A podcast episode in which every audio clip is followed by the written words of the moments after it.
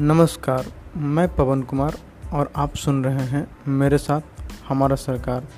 मेरे पॉडकास्ट को आप एंकर ऐप के साथ साथ Spotify Google podcast Apple podcast radio public pocket cast overcast Castbox and TuneIn पर भी सुन सकते हैं। साथ ही साथ मेरे यूट्यूब चैनल जो पवन कुमार के नाम से है, उस पर भी मुझे सुन सकते हैं। आज मैं एक्ट्स विच मैटर्स में बात करूँगा। रूल ऑफ़ कंपनी के दौरान वो सारे एक्ट्स के बारे में, जो हमारे कॉन्स्टिट्यूशंस के फ्रेमिंग में कॉन्स्टिट्यूशन के निर्माण में उसका इम्पोर्टेंस रहा।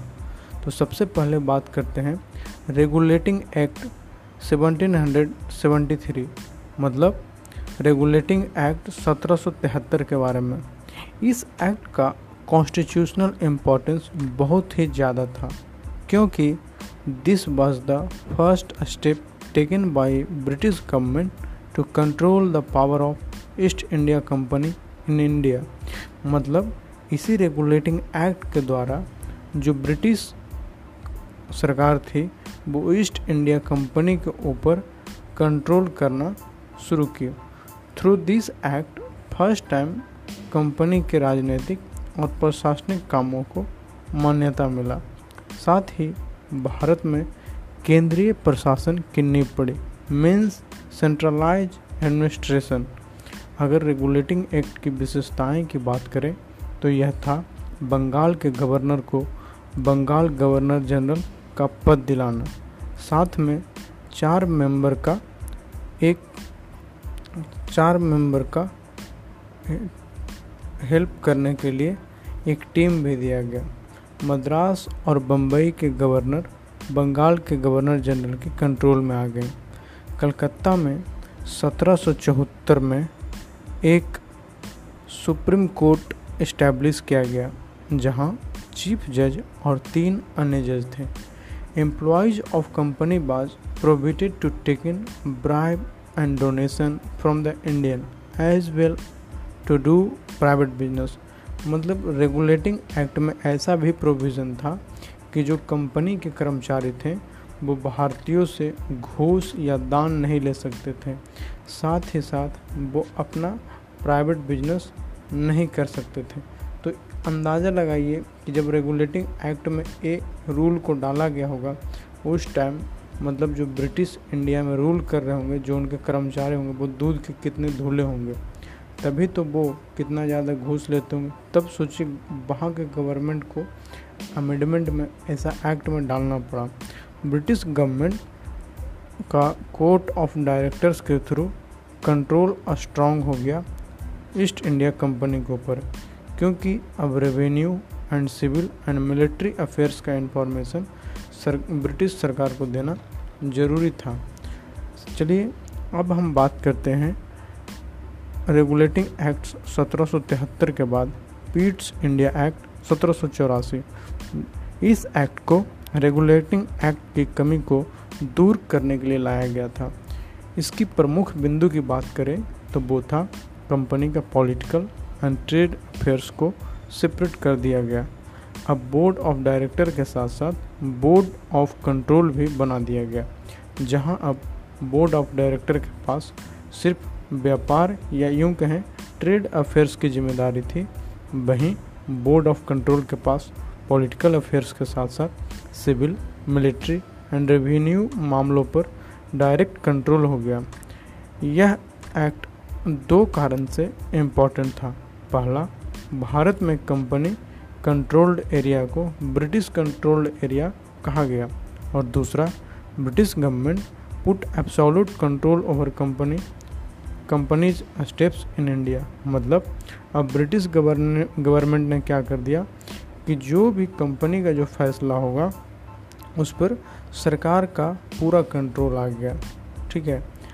इसके दो, ये दो था, इसी में एक और था चार्टर एक्ट ऑफ़ 1833 मतलब 1833 का चार्टर एक्ट इस एक्ट में क्या था?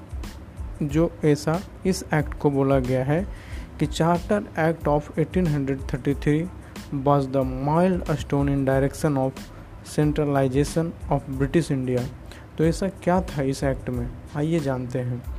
बंगाल के गवर्नर को भारत का गवर्नर जनरल बना दिया गया, जिसके पास civil affairs and military affairs की सारी शक्ति थी। लॉर्ड विलियम बैटिक भारत के प्रथम गवर्नर जनरल बने। मद्रास और बम्बई के गवर्नर को कानून संबंधित शक्ति खत्म कर दिया गया। मतलब अभी तक मद्रास और बम्बई के गवर्नर जो थे, वो खुद से कानून बना सकते थे, लेकिन अब वो नहीं बना सकते थे। अब विधायिका के सारे अधिकार ब्रिटिश भारत के गवर्नर जनरल के पास था। ध्यान रखिएगा, जब हम ब्रिटिश भारत के बारे में बात करते हैं तो उस समय भारत के वो हिस्सा जो ब्रिटिश के कंट्रोल में था, वही ब्रिटिश भारत में था। इसके अलावा बहुत सारे ऐसे राज्य प्रांत जो थे, या ऐसे राजाओं महाराजों का जो एरिया था, जो ब्रिटिश के अंदर नहीं था तो वो अलग था हमारा। पह, अब चार्टर एक्ट 1833 के अंदर पहले के कानून को नियामक और नए नियम के तहत बने कानून को एक्ट या अधिनियम कहा गया। ईस्ट इंडिया कंपनी को एक ट्रेड ऑर्गेनाइजेशन के रूप को ख़त्म कर दिया गया और एडमिनिस्ट्रेटिव ऑर्गेनाइजेशन बना दिया गया। सिविल सेवा के चयन के लिए ओपन कंपटीशन का आयोजन शुरू किया गया, जिसमें किसी भी भारतीय को पद या रोज़गार को हासिल करने के लिए रोका नहीं जा सकता था। मगर कोर्ट्स ऑफ़ डायरेक्टर के, बोर्ड्स ऑफ़ डायरेक्टर के विरोध के कारण प्रावधान को समाप्त कर दिया गया। काश ये हो पाता। चलिए, हम लोग आगे बढ़ते हैं। चार्टर एक्ट ऑफ़ 1853 भारत के अंदर चार्टर एक्ट अठारह सौ तिरपन में जो आया, उसके ऊपर अब हम बात करेंगे। वैसे सत्रह सौ तिरानवे से लेकर अठारह सौ तिरपन तक ब्रिटिश संसद द्वारा पारित किए गए एक्ट्स के सीरीज़ में यह अंतिम एक्ट या अधिनियम था, जो संविधान के विकास के दृष्टिकोण से महत्वपूर्ण था। तो आइए जानते हैं ऐसा क्या था इस चार्टर एक्ट ऑफ़ अठारह सौ तिरपन में। यह चार्टर पहली बार गवर्नर जनरल के legislative council and administrative council को सेपरेट कर दिया। काउंसिल में छह नए पार्षद को जोड़े गए, जिन्हें विधान पार्षद कहा गया, जो गवर्नर जनरल के लिए नई विधान परिषद का गठन किया और कि इस शाखा ने छोटी संसद की तरह काम किया क्योंकि इसमें वही सिस्टम एडॉप्ट किया गया जो ब्रिटिश संसद में अपनाई जाती थी। अब अब for recruitment of selection of civil servant के लिए ओपन कंपटीशन को शुरू किया गया जिसने विशिष्ट सिविल सेवा में भारतीय नागरिकों को, को भी छलांग लगाने का मौका दिया जो कि 1833 के चार्टर एक्ट के माध्यम में बनाया तो गया था, लेकिन court of, board of directors के विरोध के कारण जो है आपका नहीं संभव हो पाया, जो अठारह सौ तिरपन में, अठारह सौ तिरपन का चार्टर एक्ट दरवाज़ा खोला सिविल सर्वेंट के अभ्यर्थियों के लिए। अठारह सौ चौवन में भारतीय सिविल सेवा के संबंध में मैकाले समिति की नियुक्ति की गई। इसने कंपनी को भारतीय क्षेत्र पर इंग्लैंड राजशाही के विश्वास के तहत कब्जा रखने का पावर दिया। लेकिन पहले एक्ट के उल्टा इसमें कोई टाइम लिमिट नहीं दिया गया। मतलब स्पष्ट था, संसद कंपनी के शासन को कभी भी ख़त्म कर सकता था। मतलब पहले जो भी चार्टर आता था, उसमें ऐसा रहता था कि इस चार्टर का जो टाइम पीरियड है, वो 20 साल के लिए कंपनी को दिया गया है, या 40 साल के लिए, या जो भी है लेकिन अठारह सौ तिरपन के चार्टर एक्ट में ऐसा कोई भी प्रोविज़न नहीं था, जिसके माध्यम से कोई भी टाइम लिमिट कंपनी को दिया गया था। मतलब अब संसद के द्वारा कभी भी कंपनी के शासन को समाप्त करके डायरेक्ट उस पावर को ब्रिटिश संसद के द्वारा कंट्रोल किया जा सकता था। इसने पहली बार भारतीय केंद्रीय विधान परिषद में स्थानीय प्रतिनिधित्व को प्रारंभ किया, जिसमें छः नए मेंबर में से चार का चुनाव बंगाल, मद्रास बम्बई और आगरा के स्थानीय प्रांतीय सरकारों द्वारा किया गया था।